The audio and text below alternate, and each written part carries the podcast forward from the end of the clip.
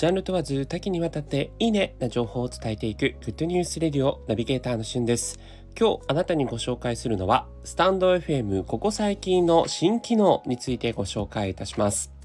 えまず最近のこのスタンド FM のアプリで新機能で驚きだったのがライブ配信をしている、えその部屋にですね入室した時に入室しましたというコメントが表示されなくなったという機能ですね。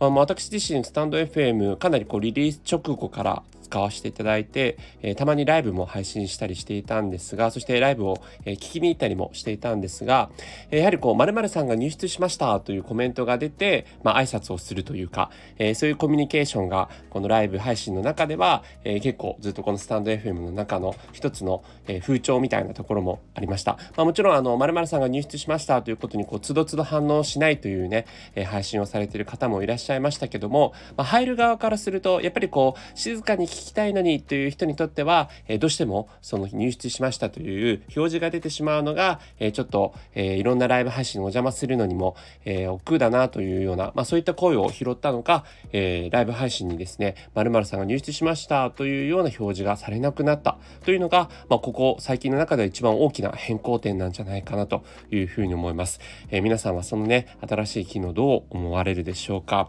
えそしてですね、他にも新機能として、えレターをですね、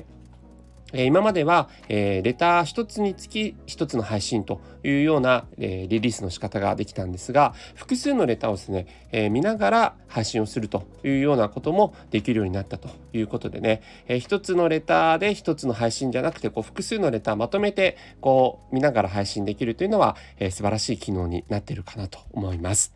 え、さらにですね他にも、え、ブロックしたチャンネルの一覧機能だったりとか、え、レターを一切こう受け取らない設定をできるという機能。それから放送のコメントも受け取らないという設定機能などね、えー、このスタンド FM をこう配信していく上で、えー、かなりこう自分にこうマッチしたえー、カスタマイズができるような、えー、機能が続々と備わっているということでね。え、ユーザーの声をもとにいろいろとスタンド FM の改善が行われているようなんですが、え、それらのような、えー、バージョンアップがここ最近行われました。で皆さんがあのスタンド FM で欲しい機能とかもしあれば、えー、コメントなどいただければ、えー、参考にしたいなと、まあ、私があの聞いてどうこうするというわけではないんですけれども、えー、ぜひそんな声があったらコメントをください。それではまたお会いしましょう。Have a nice day!